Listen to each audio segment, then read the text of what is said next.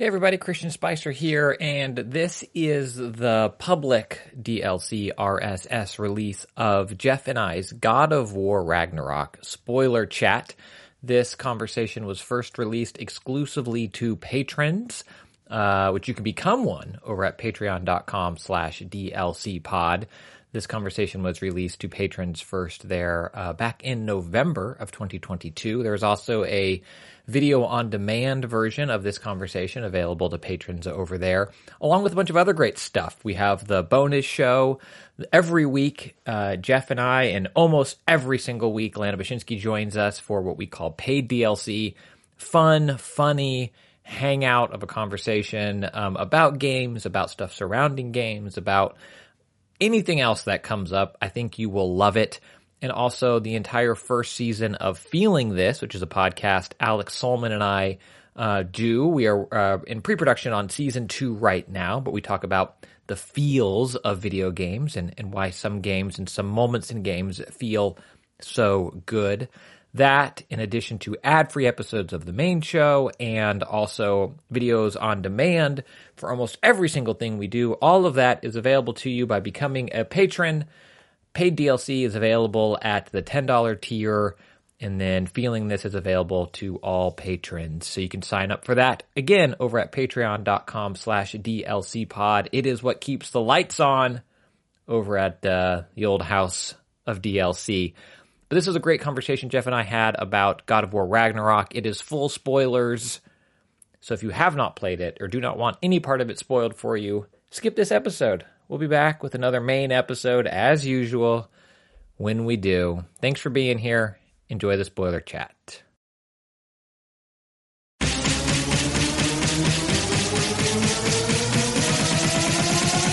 DLC. Spoilers. Spoilers. Coming right up. You got spoilers.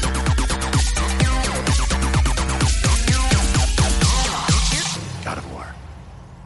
Welcome to the special bonus content God of War Ragnarok spoiler content escapode. I'm Jeff Cannata. Christian Spicer is with me. Hey, Christian. Hello, spoilers. Hello, spoilers. This is special bonus content made possible by the patrons at patreon.com slash DLC pod. Patrons get this content first. We appreciate you. If you would like to become a patron and make sure this show gets to continue, and then we get to do more cool bonus extra stuff for you, you get all kinds of cool bonuses. Bonus shows up your wazoo if, if you're into that uh, patreon.com slash DLC pod. Hopefully, you already heard our main episode. Uh, I'm going to say this week, though you may not hear it, be hearing it this week. I don't know. Episode Uh, 468 with Chastity. That's right. Chastity Vicencio joined us. Christian and I talked uh, in depth about our non spoiler feelings about God of War Ragnarok. Suffice it to say, we both really like the game a lot. Uh, so this is not going to be a review per se. Uh, this is going to be us talking spoilers, moments we loved, uh, things that we didn't maybe like, eh, digging into the nitty gritty, the the the actual content, the actual story content of the game. So, I think I speak for both of us when I say if you intend to play God of War Ragnarok, avoid this content until you've played the game because uh, I think the game deserves to be enjoyed without spoilers. Very, very good. Very, very good game. Um, but we're going to talk about all the specific story stuff. And Christian, there's a lot to dig into. Uh, both of us, uh, right around 30 hours, uh, when all all told, and there's lots more game there. There's lots of optional stuff. Uh, I did a fair amount of optional stuff, but man, there's so much more that I plan to go back and play. Um, but let's talk about the campaign. Uh, the game starts uh, very much like the first game did, or the you know 2018, its predecessor did, uh, with a uh, character that is beloved to our main characters having died. I was like, "Oh, we doing this again? We're doing. I gotta be sad again, and it's a puppy dog now." I got I got teary eyed. So one of Atreus's wolves uh, is dying. Yeah. Yeah, and I got I got teary eyed. I the the death of my last lab uh, hit my family hard. We've you know it took about a year for us to open our heart again and welcome a new dog into our life.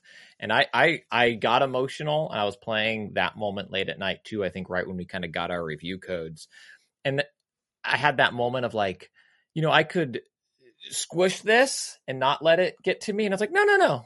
I'm going to let this game story get to me. Like, I'm going to be open to being emotionally wrecked. Cause I don't know how, Yeah. like, when I consume stuff, you know, for review, oftentimes I, I, it's a little more analytical than just I'm eating popcorn and watching a Michael Bay movie, you know, like there's just, or just even playing like Fortnite at this point. Like, I'm not like, criticize i'm not looking at it and kind of understanding the onion and i was like no no no god of war ragnarok you got me let's uh let's get on this emotional roller coaster and see where it goes Yeah. Yeah. I, I was a little worried at that point because I felt like, man, are we just retreading the same beats?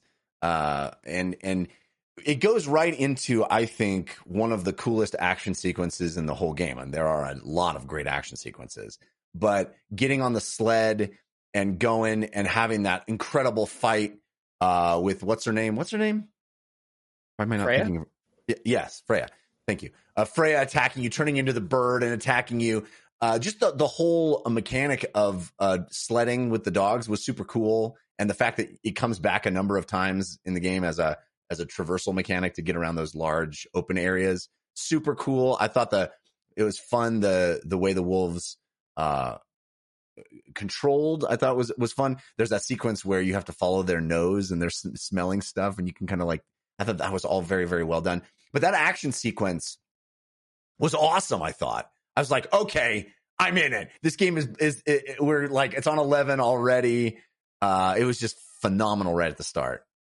yeah much like 2018 you know they, they both come out of the gate uh, a little somber and then very quickly punch you in the face with the promise of the premise you know of a little bit of exploration great story beats and then awesome engaging combat. And I, will say you know as a cisgendered straight white man that my my mainline view of my life experiences um, i think freya was handled very well in this game. I know that there was critiques about Freya and the female characters in 2018 that hit home for people that, you know, have different life experiences than mine. And I don't know if it was a reaction to those or not, or just kind of what Freya's story arc would be. But I found her arc and her take on loss, grief, Yeah. redemption, and forgiveness to be fascinating, and especially to be fascinating as it compared to Kratos and Atreus's um, how they reconcile with grief. And I and I think the three of them wrestling with those things was a, a major theme for me that I found very compelling. Especially, you know, Atreus lost his mother uh, and lead up to 2018, but he was very young, so it's like he's kind of grown up without that parent. And what does Yeah. that loss mean for him of this culture he never knew? And Freya's son, who she had a bad relationship with, but was still her blood. And what does that relationship look like? And Kratos, who has been so closed off and just like grief is who I am, you know, Yeah. and seeing them interact together, I really enjoyed Freya's arc in this game from that opening inception of foil to late game um, comrade Yeah. and kind of how that how that unfolds. I found really well done. Yeah, I thought that was excellent as well. And uh, it's awesome that it's a direct result of the events of the of the previous game. You know that you are reckoning with your battle with her son and all that stuff, where he was clearly the antagonist through that entire game. And usually, games kind of you know you defeat the evil big bad guy, and we're moving on. Next thing, no, don't have have to think about that ever again because we quenched, you know, we uh, quelled the threat. Uh, but uh, I like how this game is like, no, no, there's repercussions for murdering someone. You know, uh, there's people who cared about that person. I thought that was a pretty uh, unique thing to see in a video game storyline. And you're right. I think Freya was she's awesome, and the fact that I mean, I think the big th- I, I, I was attempting to kind of step through the game, but there's so much to talk about. So inevitably, we're going to jump around quite a bit but um it, it's so awesome how the game sort of gradually introduces the concept of different partnerships different Mhm. couplings, different pairings uh, that we kind of uh, hinted at in our main review. Um, and I think that's one of the the coolest things about this game is I don't know of another video game that even attempts that. I mean, it felt something along the lines of like playing a Mass Effect game where you get to constitute your your team however you want. In fact, e- except for the fact that you you don't get to choose, it does it for you. But it, there are so many different pairings, and I love how the game. You know, the first game is all about Kratos and Atreus paired up, going through this world, learning about each other, father and son. Kratos learning from Atreus, Atreus learning from Kratos. And then this game is about the two of them parting ways for large stretches of it and having these individual experiences with other characters. I mean, that first time that you play as Atreus, what were you thinking? I mean, initially I was like, "Well, called it. Kratos dies." Uh, Yeah. Knew knew that we got to set up making Atreus a, a fun, playable character early in the game because the you know the back third is going to be just Atreus. Which I will say, uh, while other games maybe do force you to switch characters, Ragnarok does it so well in that playing as Atreus, I never felt ugh. Right. I wish I was Kratos. Like Atreus was fun to play. Yes. And I loved. I mean, that first time you play as him solo is that is that when you meet Angrboda? I think the, the- second time you, because the first time you play with, it, with um, um, Sindri, you go Oh, with that's right. Sindri Yes, and yes, you're uh, yes. going, you know, and I thought that was super fun. It's like, oh, Sindri's my my sidekick. Yes, that's and rad. like doesn't want to engage and is like you know germophobic still, but like what I loved about that, all of those different pairings is how they all show you different sides of a character because there's the idea in art, right? Like art, the artist can create it, but then it doesn't have meaning until an audience interprets it. And I think the same is true of people. Like I, kn- I, I know who I am, but I don't know how you view me, and I never will. Like we can Uh, have I- a conversation. I tell you quite frequently how I view we you. never we never know Mhm. how much I Mhm. mean to you. Oh, Um, I'm gonna we'll write up a, just a quick email just so you can have it. I mean, but like it, it goes to spam because all of your emails to me, I have a filter set up. Um, and then like how my wife views me, how my children view, you know, like all of those Yeah. relationships inform who a person is in their entirety. And I think God of War Ragnarok with these different pairings, you see that with with how Sindri talks to Atreus and, and then how Kratos talks and how they talk to each other. So that first moment of seeing, you know, big boy Atreus and knowing that it had been happening before you saw it yeah, was really cool. Like you're stepping into an established relationship, I thought was really bold. They didn't try to be like in our first adventure, you know, and Yeah. they're figuring it out. You were going into worn patterns again, which is awesome. it's a and it's a fun reveal because you know you've got those Atreus skill trees uh, that the first game had too, or you can like check, you know, like partner add- skills or whatever. yeah, add new behaviors to the AI that's playing beside you. Uh, and then all of a sudden it's like, oh no, you want to level him up because you're playing as him. What? Oh, it was, it- I thought that was pretty cool.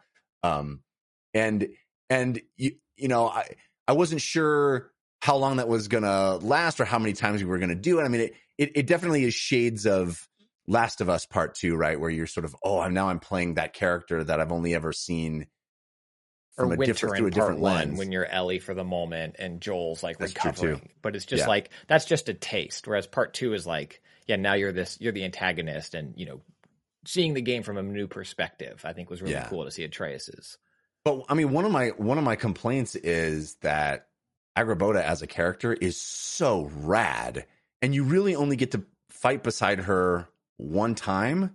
I mean, it's a long stretch, but her color powers, those like, um, uh, like colored dusts or colored, It's like a um, col- like a color run if you do one of Yes! those like fun five Ks or, whatever. Isn't there like a um a holiday in, in in some country where they do that where they like they they cover themselves in that kind of pigment um that's that's it's like this fine grain. Oh man, I found that to be as soon as that started I was like this is the coolest it reminded me of um um oh man, my brain it's early in the morning and I my brain's not working. Um Infamous. It reminded me of of Infamous Second Son, where you get the the the the new powers, or you play as the characters with other powers, and the powers are so visually different and cool, and you're like, like the neon powers in Yeah. Infamous. Um, I was like, I've never seen this vision of ranged powers before or magic. Like it was so cool that after the battle, there'd be these splotches of greens and purples and blues and stuff. It was so awesome. Yeah, it was really well done. And I think to the imagining of giants, because she is another giant. And this game is very much about fate and destiny and destiny being prescribed to you. Um, yeah. and, and she is a part of that and and I think firmly believes in it in many ways. And it's fun to see our second giant, living giant, also be normal sized. It's like well, a fun take that, on like what a giant is. That's one of my confusion points, I suppose. I, I'm not up on my Nordic mythology, so maybe this is covered there and they're just plucking from established mythology. But I found it odd that there was that line of like, hey, giants can come in lots of sizes uh, done and done. That's all the explanation you need. I was like, I kind of feel like I need more explanation than that because I mean, it's you see Tyr as like a, a, a big person, and then you see Angrboda's well, grandma. I don't think Tyr's a giant. Is I thought he. I mean, he's the god of war, and I think he's just a. I don't think he's of the giant yeah. species. No, I'll see. Then I'm really confused. But again, I, I this is sad because I have my two tomes. It's blurred in my background, but I have my two tomes of mythology, Greek and uh just other sitting there Norse. unread collecting dust. Yeah, sitting there as like just background art for How, There's no podcasts. possible way I could ever know this information. Oh well. I mean, they're clearly there between my two mini arcade cabinets, Jeff. They're not there to be read. I see. Uh, mm-hmm. anyway, but I found that like her grandma is a full on giant giant. You know, it's yeah. it, I just thought it was uh confusing a little bit, but but that dude, that fight with the grandma, one of my favorite fights in the entire game. Yeah, I loved exploring fun, Honey, the, I Shrunk the Kids. Yeah. Yes. Go ahead. Yeah, just like that moment and getting into her house, and, and it is this, it, you know, you are Honey, I Shrunk the Kids in this giant's house and running around, but it's also not overly cheeky, and and I think because of it, it's kind of um, homemade, like baskets weaved. It's not like there's a micro machine and a Crayola crayon and the things you might expect. It's like yeah. of the rest of the environment and what kind of what Kratos and Atreus's house is like and you know like a homemade brush and like a big pot over a fire and, and stuff like that and it's really fun to be running around in that environment and you and I were both on PlayStation 5 so I can't speak to PS4 um, but my goodness the textures of, of those big things and, and especially look, the rocks is a different thing but in that house like the wood grains and like different yeah. type it felt like oh that's a redwood that's oak that table's teak. Like that level so much of detail. detail. Yeah. Yeah.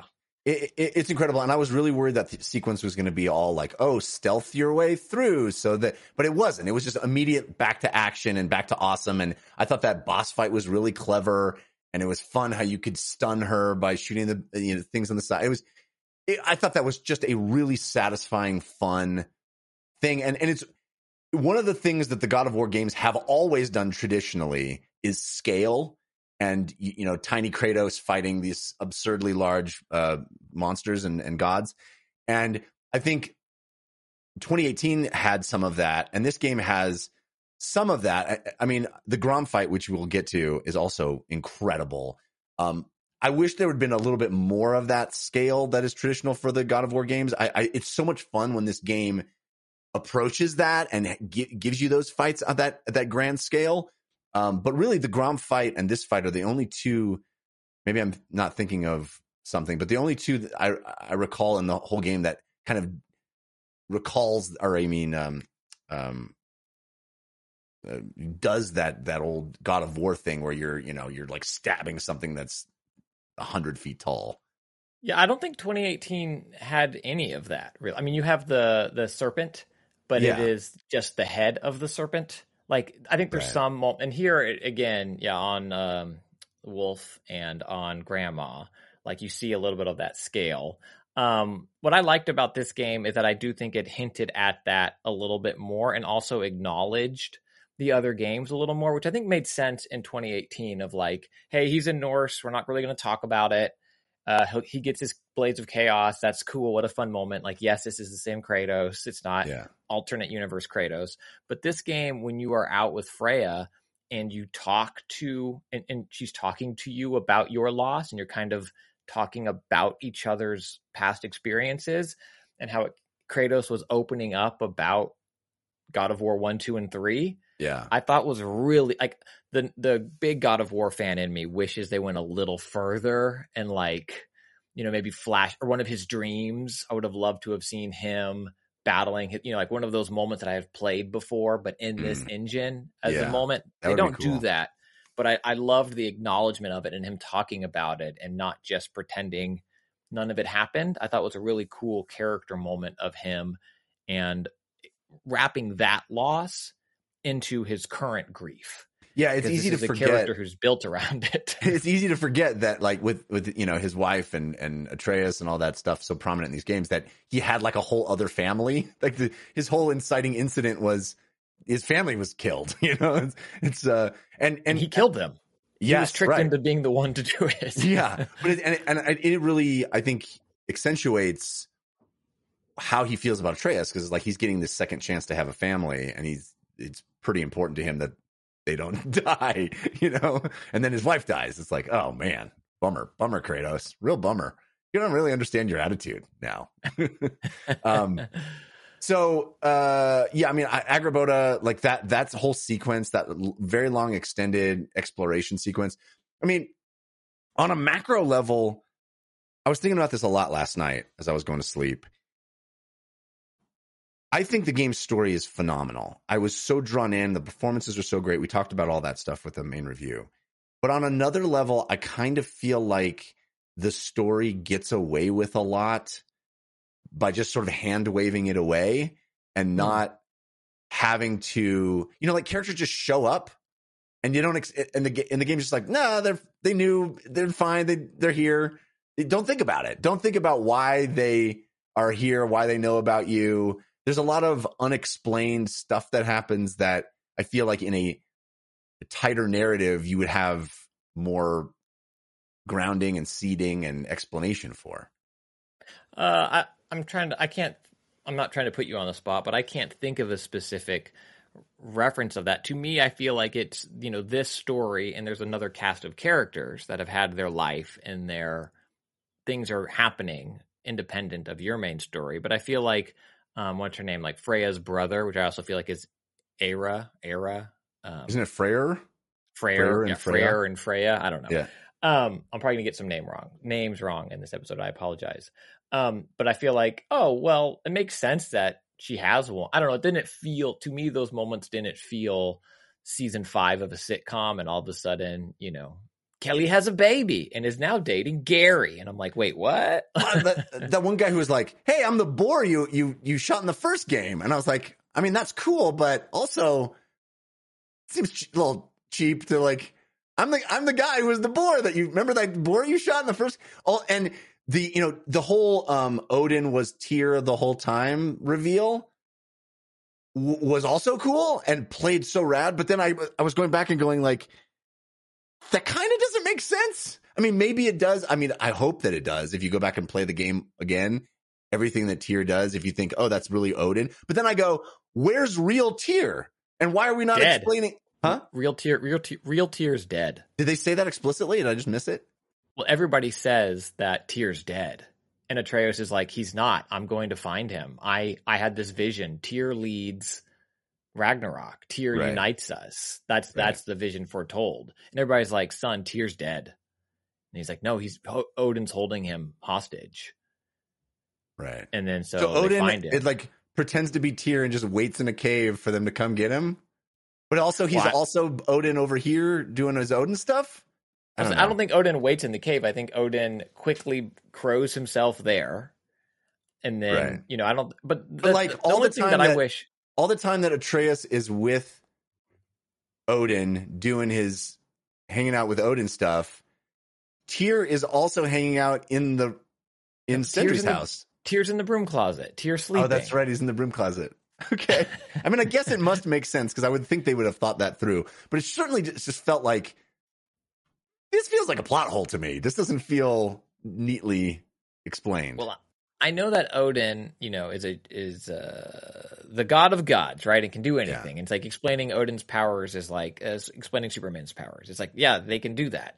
But if Odin can shape shift and assume anyone in a convincing manner, because other char- while your characters, Kratos and Atreus, had not met Tyr before, um, Brok and Sindri and Freya and all these other characters do. You, you get the impression that they do know Tyr. Yeah. And so I feel like couldn't Odin just have become Kratos at a moment when Atreus was by himself and That been seems like, easier. Seems way me. easier. "Boy, like- kill me! I've been bad." Or he just goes, boy, go and live with Odin forever. you know? yeah, and then and then he becomes Atreus and visits Kratos and is like, Dad, Dad, I I live with you. Odin forever. yeah. "Yeah, I hate you. Go kill yourself." And he goes, "Okay," you know, like Yeah. I don't. Where does the shape shifting stop? I don't know. Well, there is that long sequence of dialogue, um, just uh, wandering around dialogue where they're like, so you time traveled in a previous game? And he's like, yes, I totally did. And they're like, doesn't that introduce a whole lot of problems narratively? And then he's like, you don't think about it. It's really it's complicated. Well, he's like, "No, they have the, the the strings of fate force me to," and you're just like, "Okay." yeah, yeah, yeah. But yeah, the, once you have a character that can assume the the uh, form of someone else, it feels like you know there are other plans that you could have done, Odin, that aren't- so you know reliant on a lot of people believing you. Anyway, um, I, I still you know it still plays really cool and it's it's awesome, and I, I sort of love how the game very differently than most video games is a lot about like hey, we live in this world. Let's go back home. We got to go back home. We got to sleep. We got to eat. Like no video game does. There's no video game where you're like, well, we better go back home and have dinner now. you know, we and it it very much feels when you revisit locations, it never feels like oh, I'm they're retreading these assets or it's you know it's always a lot of video games. It'll feel like ah, I'm just they're making me go back through all that old content. It never felt that way because it always felt so organically designed through a narrative that makes sense. It's like this is the world we live in. These are the resources we're going to use. We're going to go back. We're going to talk to these people. We're going to go out in the world and do this next thing. It just feels different than any video game I've ever experienced. And I think the same is true of them. I don't know if they rebuilt them, but them using actual exact same locations from the first game. Yeah. And now we see them, you know, winter leveled. Um, and I think in, yeah. in a lot of other games, you kind of look at it and you're like, oh, they, you know, copied the snow palette and here we go again. But they Yeah. felt very different and they commented in on, on what that means for that environment now and how it Yeah. interact, how you interact with it. I thought it was really cool to revisit those locales from the first story and, and what they meant to the characters. Yeah. Even like Helheim, when you late in the game, when you go to Helheim and he's like, yeah, my dad and I came here and did all these crazy trials. I'm like, oh yeah, I remember doing that. Yeah. Uh, and oh, it and that's speaking of which, uh, we talked about Freya at the intro. That opening Thor fight, like Thor is was revealed in the marketing material. What a Yeah. great take on Thor! And every time Thor showed up in this game, I was, I was like, Dude. yes, the fact that you get to fight alongside Thor is so rad and handled so well that you know Atreus. I mean, we started talking about the pairings and then we got sidetracked, but the pairings are so awesome, and the fact that there's so many different ones, and you get to go and hang out with Thor, and Thor's like, I could defeat all these guys at any point. Just let me know. And sometimes he will. Sometimes he'll just obliterate these crazy hard bad guys, and other times he'll he'll, he'll be too drunk or too bored to do it. It just or call Atreus on his BS. Like I thought you said you could handle it, yeah. and you're like, like yeah, I, I can. Or if you ever rage out, you know, and turn into a, the wolf form, he goes, "Oh, that's a neat trick," and it's like, oh, it's awesome. It's awesome. It just felt so. It always felt like you were hanging out with a living, breathing person, and the personalities of the the people you're hanging with were so well drawn and and and distinct. It always I- felt really cool. It felt like a treat to be able. I get to hang out with this person now. And you get to see their family dynamic. I think Thor and um, his uh, other daughter, yeah, Thrud, his current, his alive child, Yeah, um, the one that you haven't killed as Kratos yet, um, and their family relationship. There were moments where, as Atreus, you could like eavesdrop on their Yeah. on those doors, Yeah. hear those conversations. I, they didn't feel throwaway. They didn't overstay their welcome. I think they added, you know, weight to what you were doing as the character, and I feel like you know, as a gamer who I think was with Fallout 4 is the first time we we really talked about it, this idea of go find your son, but also maybe start a gas station. yeah. I think the way Ragnarok handles that is really smart, where n- there never felt a time when that you have the big open world presented to you and you can go and or the multiple hubs and spokes where like Atreus was in danger. It's not like Odin's about to kill him and then it cuts to Kratos and then Yeah. you know Brok and Sindri are like, "Well, let's go explore." It, Yeah. it never felt you never had that ticking clock of this like Ragnarok is a thing, but it's a thing that you're likely going to set in motion and all of the other things that you can do are in preparation of that or you know uh making this world where you have been for a while now a better place which makes sense for those characters. And i thought that was really smart how they how they handled that balance of openness and also more um you know last of us uh uncharted you know single critical path version of these games where you know I, I talked about in horizon Forbidden West, where you open that map and it's just like, oh my gosh, it's overwhelming. And every time you go into a village, you have a the, a button. Like everybody makes fun of press X to mourn from Call of Duty, but like the open world Horizon button of like greet Tarja warrior, like Yeah. s- s- I'm no, uh, hi, oh hey, S- stop. Like the worlds here, while smaller, feel lived in and real in those communal interactions. So you never have that just like open world scattering, but that said, this game very much does have a map Yeah. that you can click into and start creating all these side quests. I didn't find the map to be particularly useful. Uh, I found it to be pretty confusing, and it never zoomed in as much as I needed to needed it to zoom in. Like I needed to zoom in way more. There'd be icons that'd be all grouped together, and I'd be like, okay, well, I need to zoom way in and see where those icons actually are in relation to me, and it wouldn't let me. I, I found that that was one of my nits too. I was very perturbed by the map in in this game. But I thought it worked well because your compass was good. Sorry, go ahead. The compass, the compass was good, but then when, you, when you're Atreus, you don't have the compass. I was like, "Ah." And Um, he says as much. I know. Uh, and and speaking of things that people say, I think it's even more to your point. It felt like there were lines written for you, Christian, where it would say it would literally say, "Hey, um, we do have some time if you want to do some other stuff." You know, oh, you know, Ragnarok is very important, but uh, you know, they would literally spell out, "It's not urgent right now. We can go do these other things." I was like, "Oh, Christian will appreciate that." Yeah, Um, and I, I texted you about lines I appreciate. There's that moment when you are with Tyr and you're playing as Kratos. You just freed Tyr, who you think is the god of war. Uh, you know, is going to be the secret weapon for you, and you're trying to break him out of this uh, prison area, you know, holding pen space, and get him back into your camp. And as Kratos, I'm still looking for crates, you know, and finding them and breaking them open. And there's this, the I think one of the best video game jokes ever is as you go over there, Tyr's like, uh, I, I, what are you, what are you doing? And Atreus is like, oh, that's my dad. He likes collecting stuff. As Yeah. I sit in my office with like my little knickknack, and it's like, yeah, it's a dad joke. Yeah. It's a appreciation of what dadding is, and Mhm. also very much acknowledging what you do in this game. There's a moment I think when you're Atreus um, later, and uh, I already forgot his name. We talked about it before the show. I'm bad with character names, even real gods character name. Yeah, I- and, and you're you're in Valheim, and and you uh you walk in, or where are you? I think uh, wherever, and like you're trying to prove yourself, and then you, if you go and break a chest, he's like, oh. You're gonna steal everything that's not bolted down. Yeah. that's Yeah. a real good way to get on my good side. yeah, yeah. It, there's a lot of that uh, self-referential stuff. It's it's it's pretty great. My dad loves loot. you know, uh, it's uh, it's smart, and and I love that. I I've always wanted a game to to reference the fact that I'm you know smashing things or something, and somebody be like, "What is wrong with you?" Um, Oh, and Atreus tries to break the trunk the way his Ah, dad does. That's great. It hurts his hand. Yeah, that first time. Uh, so attempting to step through the game in, in a sort of a, Yeah, yeah, a yeah. systematic way. Um, for much of the early few hours, like two, three hours of the game, it, it really felt like more of God of War 2018.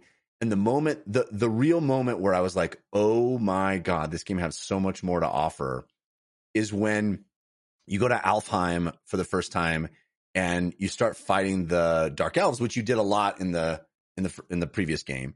But it adds that ricochet mechanic with that special surface, the crystalline surface that ricochets your axe, and you're able to stun the dark elves by ricocheting your axe into them, and then of course all the puzzles that are involving that ricochet mechanic. I I found that sequence of fighting guys, turning, trying to find the right angle to throw my axe to stun them, run them, run up, R3 to finish them off. I found that to be such a thrilling, different turn on the on this combat. I was like, this game is amazing because I've never seen this particular thing done before. And the fact that they're letting me that they're prioritizing like finding a surface. So I'm I'm fighting something and now I'm turning and looking at the wall to try to make a more advantageous attack. It's so it was so cool and clever and I was and I that's when I w- was really in on how much this game was going to one up it, its predecessor.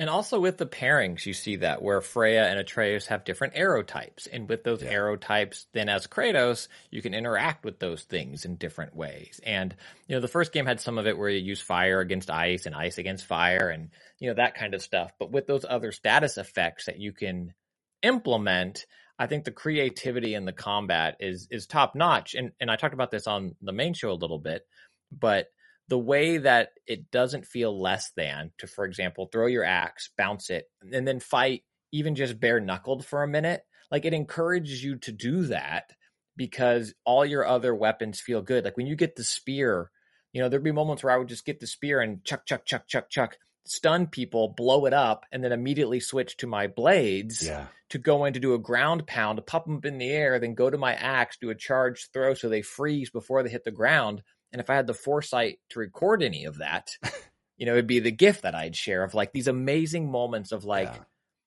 yeah. uh, you know, Forza Horizon 5 level gift moments of jumping over a thing while the thing, like just these spectacle moments. But unlike in Forza, which I love that game where it zooms out and it kind of happens, for me in God of War Ragnarok, somehow these dumb hands were doing it. You know, yeah. like I, I think I made that.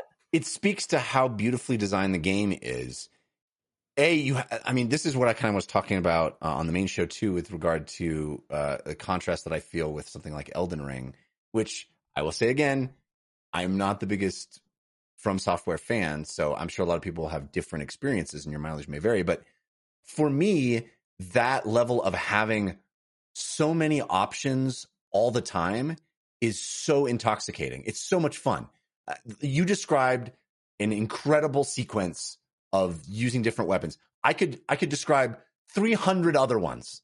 You know, different combinations of those things, sticking with one weapon and using a lot of different attacks with that weapon, switching between weapons, using rage and the different ways you can use rage. You can have it be an offense, you can have it be health. You like the game gives you so many tools in your tool belt. And all of them are fun and none of them are overwhelming because of this beautiful I think the most elegant control system ever devised in that it really maps your body to the controller or or you you know always you know uh, the triggers control the the right and left arm as you might think they would smartly right you want to use your shield left you want to use your weapon right R1 R2 L1 L2 if you want to use your companion it's always the square button if you want to, you know, jump or do something, it's always a circle button. It it like it it just makes sense. It's like the top of the things. You want the thing to come back, push the triangle button. It it, it always makes sense. It's mapped in a way that just it never made me have to think about it.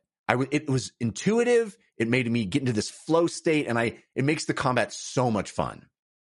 And and all of the combat too. Nothing feels like a rocket launcher quote unquote. So I have right. five rockets that I save to the end of the game that I never use because right. I don't know when I'll need them. Like you're able, things recharge fast enough. Things do have cooldown. We talked about this on the main show. Uh, perhaps a nebulous cooldown for you, Jeff. But you know, these bigger moves or these weapon specific moves where you can charge up your blade or your axe or do like a special ground pound or something like that. They have cooldown effects to them, but never so long that I wasn't willing to use them just on the basic grunt because yeah. I'm trying to clear through an area to then get to the things. like, oh, I got to save this for the next troll or I got to right. save this for the boss. I was constantly using and engaging those things, which I think reinforces their use. So then I, when I was in those more dire combat situations, I had a very good handle on Yeah. how to best use them and when to use them. And I think that's really smart. A lot of games, I think they don't let you play with those things. It's the old, you know, the old uh, Super NES and Genesis uh, X Men games where it's like you used Wolverine's power or Cyclops's beam and that hurts your health. It's Yeah. like, no, no, no. I need to like Yeah. I need to be able to use these tools. Like the best thing about the Insomniac Spider-Man games and the Arkham games is like they let you use the tools of these superheroes, and this is what Ragnarok does in a big way of these gods. You get to use their powers. it's it's how you leverage scarcity. It, it, it if you impress upon the player that something is scarce and uh, precious. Me as a gamer, the kind of mentality I have is basically I'm never going to use that. That is going to be my OSH button, and and I'm only going to use it if I'm in a dire situation and I need to say OSH. It's time to use it. Uh, so then there's a lot of games I play like that where, and, and honestly, in this game, a little bit, I very rarely used Atreus's rage out because it felt so powerful, and I was like, oh, I better better hang on to that. Um, but you're absolutely right. Like this game handles that scarcity. It, it, communicates to the player like, hey, we're going to give you a lot of this stuff. You're going to charge it back fast. It, these are feel really powerful, but they're just another tool in your arsenal. They're not the nuke. You know, they're not the the uh, uh, uh, choice of last resort. Anyway, let's get back to the let's get back to the story. There are so many other moments I want to talk about because as I said in our main review, like the places you get to go. We talked about the giant's, uh, uh, you know, little ha- the, the grandma's house, which felt like a, an incredible place I get to go. The dwarfen city felt awesome to explore. I think, for my money, one of the coolest moments in the entire game is going and visiting the Norns and getting on that I've never heard of this. I don't know. Is, is this an established mythology thing? Because I was like, I want to put this in a D and D campaign. The horse that turns into a seahorse, the kelp thing that lets you go underwater. At that moment where you get on the thing and it transforms into the kelpie horse and you goes into the water and it takes you into the, and then the incredibly creepy and cool. They know everything's gonna, what's going to happen, so they can say your line as you're saying it, and it felt like this crazy. uh avant-garde theater piece that you just walk into where everybody is talking. It was the coolest thing ever. I was like, this game is amazing. And I, I love, and I know you keep going to specific moments, and I keep going to thematic moments. Um, it's just kind of how my brain works. But I love that moment for how the game addresses its concept of fate, because in that moment, it does seem like things are very fated. These, Yeah. you know, we, we you had learned before what Kratos did to the other uh, spinners of fate in Sparta. Yeah. He killed them and time traveled um, because they had accurately predicted, or at least he believed, his path, and he needed to change it. And now you're getting into a situation where, you know, are you going to believe what these individuals have to say? And it very much seems like they know exactly what's happening as they say it, as you're saying it over each other. But then you're also kind of being told in the story that your fate is what you create, is what you make, and that you're a predictable person. Kratos. They know exactly what to say. They they play you in this moment because you are this person that does these things based on X event. One of, you're going to do one of two things, and chances are it's going to be this one because that's who you are. That's what you do. And I think it was really fascinating to see that played out over the course of the game. And I kept thinking back to you know like oh does does Kratos initiate this fight because of fate? or oh no something did happen that cre- yes this is in that tale but this happens because of the and it was really fascinating to see you know how choice impacts what these characters do and create their own tale I I guess I had a little bit of a different feeling about that because I you know the, there's a lot made of it. There's a lot of dialogue talking about it, and Kratos keeps saying, "Hey, we're we're we're doing this. It's exactly what they said we were going to do, but we're not doing it because they said we're going to do it. We're doing it because we want to do it." And I was like, "Yeah, but that's still a terrible choice." It just felt like you're constantly doing the thing that everyone says like you're going to start Ragnarok and it's going to be terrible for everyone. It's like we should definitely start Ragnarok because it's going to be not terrible for everyone. It's like, but everyone's telling you don't. We're doing it not because they said we're doing it. we're doing it because we really feel like we should do it. It's like, but uh, perhaps not the, the wisest methodology. I don't know. I like those moments because it kept leading up to the idea that yes, Kratos is going to die, which he he does not, you know. Right. Um, and but it keeps leading up to the idea that it's going to, and that their fate is foretold. That despite how much they try to act against it, they keep finding themselves in these situations where they need to do this thing. And that there's a wonderful moment I think between Atreus and Kratos where it's you know this is exactly what they said we were going to do, Dad. And and Kratos is like, well, then what? Do you think we should just let this beast suffer? Yeah, We're in this moment. Forget about prophecy. right. We're in this moment. What's the right thing to do, son? Well, it's this. But that's what they said we do. But you're not doing it because of that. You're doing it because in this moment, it's the right thing to do. We'll get to the other thing later. And it kept, you know, the game, the narrative kept punting that later for so long that either way, I think I would have been satisfied as a player, assuming they handled either way with the care that they did of like, yeah, you're screwed. You know, you think you have control, but at the end of the day, life's going to get you. Or the way they went with it is like each choice is independent, and as long as you're making them based on the situation you're in, that can be a fulfilling and rewarding um, life and moment as well. And I, to me, that really resonated as like, this is your tale, and you don't have to do it because someone said you would, even though you're doing exactly what they said you do. Yeah. Yeah. I'm leaving not because you told me to leave, but because I, I want to leave. Uh, it's like a schoolyard kid. Um, are we to believe uh, my interpretation is that th- they just misinterpreted the the drawings, right? If if the Giants had been better artists, we would have avoided a lot of heartache because the, it, are we supposed to believe that it's just a different bald guy with a beard that cradle, uh, that Atreus is cradling? It was Odin he was cradling in all those drawings. Silly us for thinking it was Kratos, your dad. It wasn't him at all. It was the other bald bearded guy. And if I mean, the Giants had he- just been able to draw with a little more detail, is that is that really what the whole thing hinges on? They just need color. They need to be able to make that stripe red on Kratos. It's like all those drawings Yeah. are very primitive looking. They look, you know, like like cave paintings. It's like if you guys had really just gone a little, had a little chiaroscuro, you know, a little shading, uh, maybe st- study the facial features a bit better. We could have, uh, we never, we would have never thought that it was him.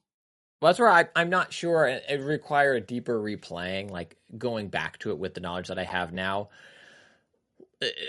In a lot of other narratives and stories, there's the idea of you're not foretelling a destiny. It's the Matrix, right? You're saying the thing that needs to be said to create Yeah, the true destiny. So the Oracle, now we're just spoiling everything. The Oracle doesn't tell Neo she he's the one, even though he is the one. right. But he needs to believe he's not in order to fulfill his true power to be. It's often in, you know, put the tally marker, I'm going to say the hero's journey. It's often a moment in that journey. Um, Doctor so I, Strange I'm not has sure. to give the the Infinity Gem away. It's the only the only possible plan that would actually work because it makes everybody do a thing. Yeah, Right. And so I'm not sure if that is that moment or if the Giants, yeah, or, were they wrong? I don't know. I mean, I think you have the idea that they were in, in 2018, they were all, they were sent on this mission as the dying wish to create this thing that happens. Um, what I find most fascinating about all of that is that I, I, I don't know if Odin's that bad. like Odin's bad, don't get me wrong, but also Kratos and Atreus killed tons of elves in 2018. yeah. And it's not until Ragnarok And now they they're learn- okay. Yeah, they're like, Oops. "Oh, those dark elves, they're they're not called dark elves cuz they're bad?" No, no, no, it's just they actually were first. Oh crap. Oh. yeah, I know. Well, There's we had to. They attacked when us first. Kra- Kratos is like, I'm not thinking about that. No regrets. Yeah, they they attacked us, boy. Uh yeah. and it's like so like Kratos and Atreus did a lot of bad. Uh you know, and Odin, yes, Odin does some bad terrible bad things, but like I don't know. I, I I like their version of that, right? It's not a straight up Thanos or um Killmonger of like maybe there's right here. Like Odin is very self uh focused and self centered, Yeah. but people do legitimately love him. You know, like Yeah. he did he, he helps Like, in Thrud weird is ways. like, that's my grandpa. yeah. That's my grandpa. Like you I don't know. Yeah, and he, I mean, he straight up murders Thor, which feels unnecessary. Yeah. yes, I mean, again, he's he is the bad guy, but Yeah. he's not a, a a total caricature of a of a of a bad guy. Speaking of you know that murder, um, we talked about it with Freya. The boss fights in this game, I think, are exquisite. Incredible. Um, just Yeah. from a you have- gameplay perspective, just fun. Do you have a favorite? Um, uh, two. Um, I already forget. Wolf, Big Wolfie, Garm. Big Wolf. Yeah, Big Wolfie, and then also, uh, dang it, uh, I forgot it twice now. Spear guy, Heimdall. Um, Heimdall. Yeah. That Heimdall fight was awesome because Heimdall is such a fun character. I think oftentimes when I play or experience things, I'm like, oh, if I could be in this game, that's who I'd want to be. It just seemed like The- Heimdall, the, jerk? character. well, Heimdall, the, the character seemed to be having so much fun, right? Yeah. Yes, I, I often am attracted to the jerk in stories because there's like um braggadocious element to them where they're like, I am the best and this is the best and we're having fun. I, I find that very enticing. Um, I thought it was awesome. Did you have The- any that The- stuck yeah, out? the the way that they had him able to like dodge every like Neo dodge every blow, I thought that was so rad. I've never seen a video game do that quite like that. Um, I mean, I, I thought the Garm fight was exceptional and super fun, and the way it, it played out, and then the like turns into a, an escape and a sort of a chase sequence, uh, and then goes back to a fight, and then ultimately it becomes this like expression of of love. I just thought that was so so well done. Um, I I did not love the Odin fight. It just goes on so long, and then it's like, oh, another phase. We got to do another phase. Um, and by that point, I was just like, I want. I'm. It's two o'clock in the morning. I need this, this to be over. Um, but uh, yeah, I mean, I, I I talked about the grandma, the giant grandma, as being one of my one of my highlights of a boss fight. I just thought it was so fun, and the way you you take her down, destroying the cauldron. Um, that first Thor fight is great too. It's hard because it's the first one, but where he's like, "Show Yeah. me who, wh- show me the god," and you see the axe and the and uh, yeah, Ah. the hammer. all the Thor blow. stuff is awesome. Like how he will just pick up Atreus and bring him with him sometimes, and uh, every moment that Thor is is in this game. Oh, dude, we got to talk about the barroom brawl. That sequence is incredible, incredible. I've never seen anything like that in a video game.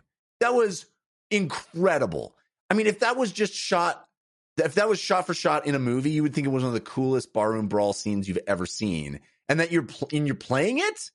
and it's a single cam. It's yeah. Incredible, incredible. And dude, when he that ah, dude, I could break down just that sequence cinematically. The way that you come in and all the people, and it's this crowded bar, and you're kind of overwhelmed, and she's leading you through, and then she kind of disappears, and and but first you have to get rid of all your weapons, and they seed the big, you know, like the the guy who looks like the mountain from from Game of Thrones as the guy who takes your weapons, and they seed him right there, and you're like, oh, that guy looks big and scary. And then, of course, he comes back later, and then the way he gets smashed with the hammer against the the pillar, and as you're leaving, you can see, you know, the camera stays on them as they're as you're helping Thor out, and you pass by him, and you see him, and the whole pillar is cracked and broken and shredded and splintered, and then Thor goes outside, and we we have this whole dialogue with him, and then he just like brings his hand up, and the you hear all the people like, ooh, ah, ooh, ah, and it's going through. It's so great. God, that is such. I mean, that is seriously one of the greatest sequences in video game history. I think that whole barroom brawl sequence, the way you're, you know, be going under tables, people are kicking your your weapon away, the the the way the whole place is getting demolished around you. It's dynamic. It's fun. It's yeah, that was seriously one of the best sequences in the entire game, in my opinion. And I I love the way, like, you know, yeah, the real idea of what the hammer would do is it does, it runs back through people. And I love that. And even in gameplay, we saw this in 2018 too, but it was always satisfying to pull Kratos' axe back and have that be the killing blow on an enemy. Yeah, like yeah. that, that is a moment. And I loved it when you're in those moments with Thor, again, how it is very aware of what the last game was and what the game is, but also true to the character. Where Atreus is like, "Whoa, I wasn't expecting that," And Thor's like, "What? What did you expect? I'd throw you?" Yeah. Which is what Kratos would. Yeah. It's like go, and it's like, yeah, that's that's funny. It, it works really well. And then when he does the trials, which I found very, you know, it's like a hard gameplay moment in 2018 when you go through those trials, and Atreus uses it to goat Thor so he can go explore for a little bit, Yeah. and Thor just crushes it because he's like, "This is awesome!" It's really fun. Yeah. Oh man. It's there's so many great sequences. I mean, we haven't even talked about let's talk about the end. The war. that final battle is yeah. That war it it there's a lot of games. I mean, the end of spoiler for the end of Horizon Forbidden West. but the end of Horizon uh, Horizon Forbidden West also has a big war uh, that's fought on many fronts with all your allies. Um, I, and I thought that was handled. I thought that felt really epic and cool. This trounces that, and because that Horizon takes the control out of your hands for the coolest moments. I thought, mm, and in God of War, it never does. You're Yeah. always on the sticks. it it feels so grand and so epic, and everybody that you your Avengers that you've assembled are all essential and awesome and doing cool things. And Sindri is like past giving any f's at that point, and it, it just Brok's death is hard. I Yeah. think that's a that, of the deaths that were expected. It wasn't that, and I think they played it beautifully. That leads to that moment of Brok being just this. You know, the next game could be God of Brok, and I'd be in Yeah. because that guy needs some redemption. He's in a dark ass place. yeah. Uh, Sindri actually. Um, Oh, Sindri, yeah, Yeah. Sindri, yeah. Brok Brok's is the one who dies. Um, but yes. Uh, anyway, that whole scene, and then you know having Ragnarok looming over, just trouncing everything, and that whole sequence where you see uh, the snake, uh, whose name I can't remember, uh, getting attacked in the background and fight. It just all of it feels epic level, and you feel. And it, I mean, it's like the greatest culmination of all the things that you've done. They're all coming into play and they're all essential. It's it's really really cool. I mean that I mean another great sequence. I love the uh, climbing of the wall the first time that that Yeah. Atreus climbs the wall. I thought that was really awesome and then bringing back that so you know how imposing that wall is and now the the war has to break through that in order to get to Odin. I just it's so many great setups and payoffs in the story. Um, I mean, there's so many great moments in this game. I can't get over it. Uh, but anyway, that that war is amazing. How do you feel about the ending? Ending?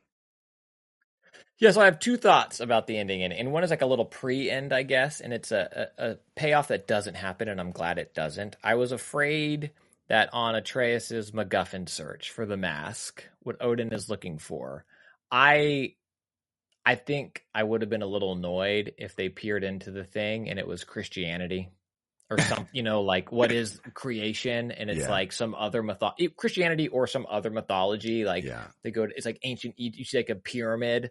Like to me, that would have felt a little cheesy, Mm. uh, and it kind of cheapens their world um, in a way. So I'm glad it didn't do that. I don't mind that we don't know what it is. Like that, I think is a big part of the end is choosing not to know. yeah, Um, and then I think the the actual ending and and, and Sindri's moment feels earned, um, killing Odin's soul, and what these where these characters are. I think like the actual you know kind of end to end of seeing Atreus, and he kind of has a hero's pose as Kratos stands far enough back. He's not. I mean, as a parent, you know, even walking my kids to school, it's hard not to go like right up to the school with them, even Mm. though they don't want me to. You know, they, I, that Independence Dad, you're good. We're a block away.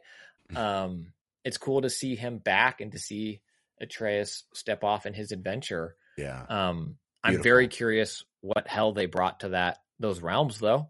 I mean, they have to be in disarray. Yeah, but so many it's one gods the- are dead. One of the coolest um, you can keep playing moments I've ever seen in a video game of like, hey, we changed the world, things have happened.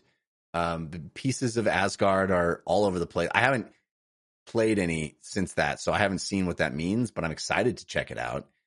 And uh, you know, in retrospect, you're like, oh well, of course they can't kill Kratos because you got to be able to keep playing this game a little bit. I mean, I guess you could have played as Atreus in some sense if they Or to. Freya, or you know, giving you somebody else. Yeah. but that would have been a bigger lift. Yeah.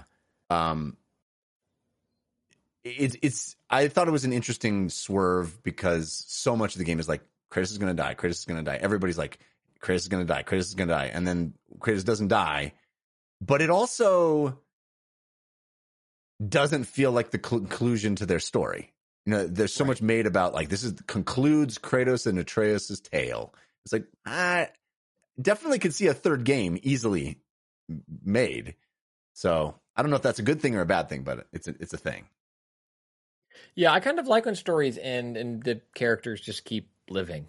Mm. You know, I, yeah. I don't think a story needs to be the end of everything. It's like I they had a life before this. Kratos was happy and married, and you know we got to see flashes of that, or at least his dream version of what that life was. Yeah. But I, I kind of like that we have this window into this character's lives, these characters' lives, and we get to experience it for a little bit, and then that's okay. You know, if there's another game, I'm sure I'll enjoy it. Uh, chances are I will. But also, if this is the end of these stories, I think, you know, they were fan- absolutely fantastic. And, um, you know, we've we've heard some stories. This isn't a, a spoiler for the game, but of like of crunch culture at mm-hmm. the studio, and and and you know, we've we've talked uh, a lot about that on the show and the main show, and and our beliefs on that, and how there has to be a better way to do it so hopefully what i'm about to say it, you know hopefully the lives for the folks making this game it was not under crunch and under strain and with um, oppressive leadership or anything like that i think as, as a testament how i will glass half full to know that this game it was delayed but also they say um, this was a pandemic game yeah you know and it in no way feels like a pandemic game. The, what the team did, and again, hopefully not under horrible circumstances, but is, is a truly an artistic achievement. Yep. Um, what I this agree. game is. Yeah, I mean, we, we, keep saying it over and over, but so much attention to detail, and that is difficult to do uh, during the last several years. Um, I mean, so many wonderful transitions. The way it would transition between playable characters was, I thought, so elegant and beautiful. I've never seen a game do that before. Um, yeah, that first time Atreus is under Kratos' window. Yeah. And then he moves and the camera stays on him, and it's like, uh oh, yeah. we about to play as Atreus. It's it's everything is is exquisite, elegant. Um, it is beautifully, artfully accomplished. Um, yeah, I mean, I, I could definitely see another game where you're off doing what Atreus goes off to do, you know, uh, and and I welcome it. I mean, these, the games are I think these are two of the greatest video games ever made, these two God of War games. And the fact that they have successfully taken this character that w- was always fun to play, but was very two dimensional and turned it into one of the most fleshed out, interesting, deep, nuanced characters in video game history, surrounded by some of the greatest side characters and, and rogues gallery. And, and I mean, another sequence that I we have to talk about just for briefly is the flying ghost boat that oh, goes yeah. up into the clouds. That moment is incredible. And then the dragons are fighting, and that dude who we haven't even met has one of the coolest hero moments where he just like jumps off and they're like, I bet he's dead. he's like, nope, totally not. That guy's not dead. He's, he's, he's awesome. Anyway, um, why did I bring that up? The boat sequence. Uh, what was I saying before that? the care, the craft, the detail, the transitions between characters. Yeah. Uh, anyway, that that that boat that boat sequence is amazing. And then you know you're you're flying over everything, and you uh you know above up above the clouds that that sense of the majesty and the beauty and the oh I know what it was. That sequence reminded me because you're on the boat with like all the coolest people that you've you've assembled, and it felt like the best superhero game that I've played. You know, it, it, felt like the superhero game that I've always wanted. All these people are superheroes. They all have different powers. They all have awesome costumes. I'm playing as one of the coolest superheroes ever. It just felt like, oh my gosh, we assembled the team. This is the X Men. This is the Avengers. This is we're on our super cool helicarrier flying through the sky, and I got all the Avengers here.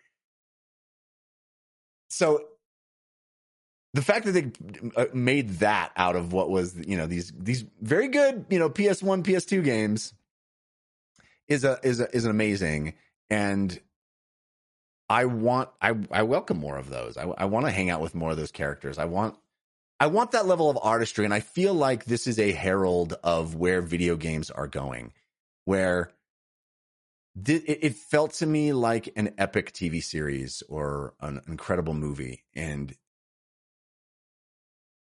I got to also play some of the best pure video game combat. I mean, it, it doesn't. There's no facet of it that doesn't exceed expectations. It's just an amazing thing. Some of the story stuff that it drops, and I, and you know, I didn't spend tons of time in it, but it is clearly Odin's driving force of like what does happen when a god dies. I love that that's just and that's just his yeah. burden that yeah. Odin's carrying, and I think again humanizes the character in a way. It's like, oh, these people get to worship me, yeah. and I'm their answer for everything. But what's my answer? Yeah, like I know that gods die because you've killed some of them, Atreus. uh, and like, where do they go? What are they? Who are? And like the idea that you know we've talked about, I think more on Wednesday shows than main shows of what is happiness. mm-hmm. And I like how in a game about grief and overcoming it and and finding a way to survive, you kind of have this window of yeah, uh, you know, you got to you got to make your own happiness, whether it be your team of superheroes or through forgiveness or through love of family. Yeah. But power in and of itself is not going to be the answer, and I I thought that was beautiful. Seems like a pretty good place to stop. Um, I think we could talk about this game for two more hours. Um, there's there's so much so much of it. I mean, it, it is a big, long, deep, satisfying game. Um, and kudos to Sony Santa Monica, just working on a whole other level. I mean, I, I, I think this game is peerless. It really is. I mean, I know all the you, accessibility stuff. You know, Naughty yeah. Dog. They say inspired them to adult. Like it's, it's a big game.